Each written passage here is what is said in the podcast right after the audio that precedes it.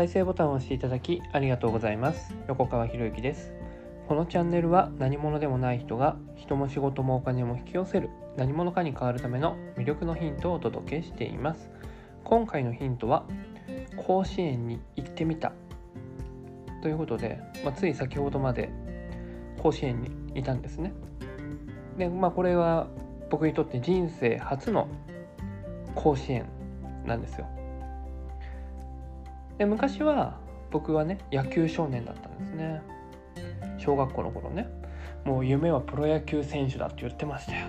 で、そして少年野球のチームにも入ってたんですね。でもね、一応レギュラーだったんですけどね、罵声ばっかりでしたね。ミスしたら責められるんですよ。うまくプレーできるのは当たり前だから褒められない。だけどミスしたらめちゃめちゃ怒られる。だから練習の時って守備練習とかしてエラーをすると、その度に監督のところに行ってね、で、ノックしてる監督のところ行ってね、ボールを打つためのバットで、ケツをね、お尻をね、叩かれるんですよ。もうこれがね、痛いんですよね。痛い。でもね、もうほぼ毎回痛くて痛くて泣いてたんですよね。もう今だったら完全虐待ですよね。でも当時は愛ある無知ということで、もうそれが当たり前だったんですよね。当たり前。そんなのもう、野球楽しくやりたかったのに、そんなね、ミスして怒られるとかね、もう超理不尽だなと思って。で、今でも思い出すんですけど、ピッチングね、その監督がピッチングやるときにね、僕があんま打てなかったんですよ。で、打てないから何してきたかっていうと、その監督ね、デッドボール当てに来たんですよ。もうこれダメだなと思ってやめたんですけどね。大人って別にその時点でそういう大人もいるんだなみたいなね、感じもしましたけどね。はい。で、その野球をやめて、で今もね、続けているテニスの方に移動したわけですよ。で、僕にとってテニスがなかったら今の人生って絶対ないんだよね。だ、そういうね、指導者と虐待指導者と巡り合うことができたっていうのは、これはもう絶対天の采配だったんですよね。お前野球じゃないよって、お前は野球から得られるものないよっていうのを振り返るとすごく思うわけですよ。で、それでもね、やっていたスポーツなんでね、野球はプロ野球とかね、たまに見に行ったりするわけですけどね。で、関西にはだいたい月1ペースで来てるんですよね、出張でね、講座受けにとか。でもなぜかその甲子園には縁がなかったんですよ。で、わざわざ阪神巨人を見に行こうとか、そんなね、阪神の試合を見に行こうっていうのは特にないからね。で、高校野球、ね、甲子園がやってる間で自由時間ができるっていうことがほとんどなかったんですよね。で、今回はホテルにこもって作業してたんで、で、その息抜きも兼ねて、じゃあ行ってみようかと思って行ってきたんですよね。で、外野だったらね、入場料1000円ですからね。で、そしてホテルから電車1本で行けたんで行ってみたということなんですよね。で、当然息抜きなんでね、1試合丸々見るわけではなくて、僕が見たのは第1試合の8回9回と、あと入れ替えの30分、第1試合と第2試合の入れ替えの30分で、そして第2試合の1回の表裏を見て帰ってきました。で、僕ね、今回ね、見て面白いなと思ったのは入れ替えの30分なんですよね。入れ替えの30分、全く試合行われていないところがすごい面白くて、で、なんで面白く感じたのかっていうと、これね、テレビで映らないじゃないですか、入れ替えの30分なんて。じゃあその第1試合と第2試合の間の30分何をやってるのかっていうとね、グラウンドでは当然そのノック行われるわけですよ、両チームのね。で、両チームのノックってこれ7分しかないですよね。7分で、その7分を1秒でも無駄にしないように、もう緻密に守備位置とかボール配置とか、ね、ボールをどうしたら1球でも多くノックができるかっていうね。でそしてね、ノック始まる前、ノック終わった後とか、ちゃんとグラウンドに礼をしてるんですよね、選手たち。あ、これはまさに高校球児だなって。でグラウンドって、自分が活躍させてくれる、ね、自分が活躍できる場所じゃないですか。もしグラウンドがなかったら、どんなにですね、優れた野球スキルを持っていたとしても、その野球スキルを披露することはできないわけですよね。そうやってプレーをさせてくれる場所に感謝するっていうね、すごい当たり前といえば当たり前の話なんですけど、翻って僕がね、自分自身が今住んでる家に毎回礼やってるか、ね、家に対して礼法っていうものは毎日やってるんですよ。礼法はね、じゃあそれを今いる場に対してやってるかなって言ったら、やってないことの方が多いなとかね、すごい気づかせてくれたんですよね。で今いるホテルの部屋に対しても、泊まらせてくれてありがとう、休ませてくれてありがとうって言ってるかどうかって、なんかね、そういう気づきをいただきましたよね、それを見ててね。であと、グラウンドはそうだけど、あともう一つ、アルプススタンドってよく言われるじゃないですか。各高校の関係者ね、その学校の生徒さんとかが入るスタンド席あるじゃないですか。当然第一試合が終わったら、ね、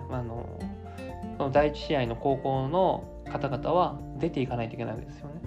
でね、そのスピードがめちゃくちゃ速いんですよ。めちゃくちゃ速い。試合終了して選手が、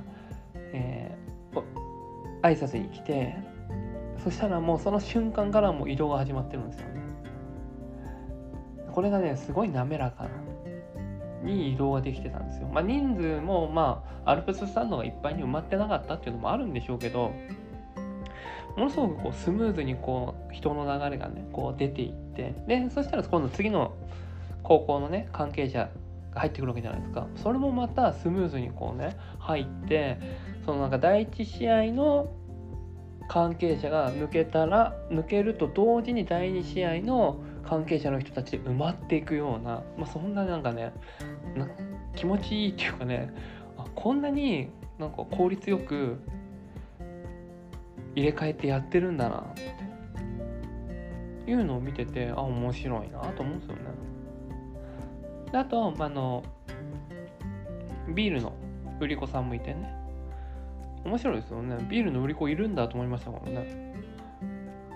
当然大声出せないわけですよね。コロナ前だったら、ね、生ビールとか、ね、いかがですかみたいなね、声出してやってたけど、いかに声出せないから、いかに欲しそうな人を探すかっていうところの視点ですよね。これね、ものすごくあの仕事、観察力鍛えられるんじゃないかなと思うんですよね。と同時に、購入するときにちゃんとコミュニケーションを取ってくるんですよね。僕が買ったお姉さんからはもう、今日はいつまでいるんですかって言って、いつまでいるんですかって言われて、もうそろそろ帰ろうかなと思ってみたいなね。九州学院見ないんですかって言われてね。九州学院っていうのはヤクルトの村上選手の弟がいるんですよね。多分それだと思うんですけどね、みたいな会話とかするわけですよね。でそのさりげなく会話をしている間でも、ちゃんとね、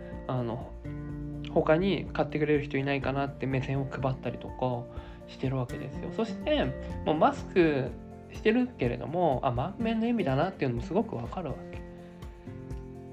け。めっちゃ暑いんですよ。めっちゃ暑いんですよ。34、5度のとこでやってるわけだから、それをビールの樽を担いで動いて頑張ってるとかね。だからいろんなね、甲子園一つ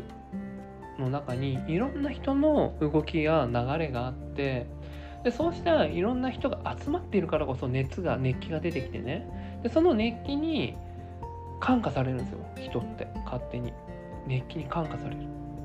だから、ね、息抜きに行こうかなと思って行ったんですけど、ね、特に目の前の試合見て、ね、野球見てても、そこまで関わる件ではなかったからね。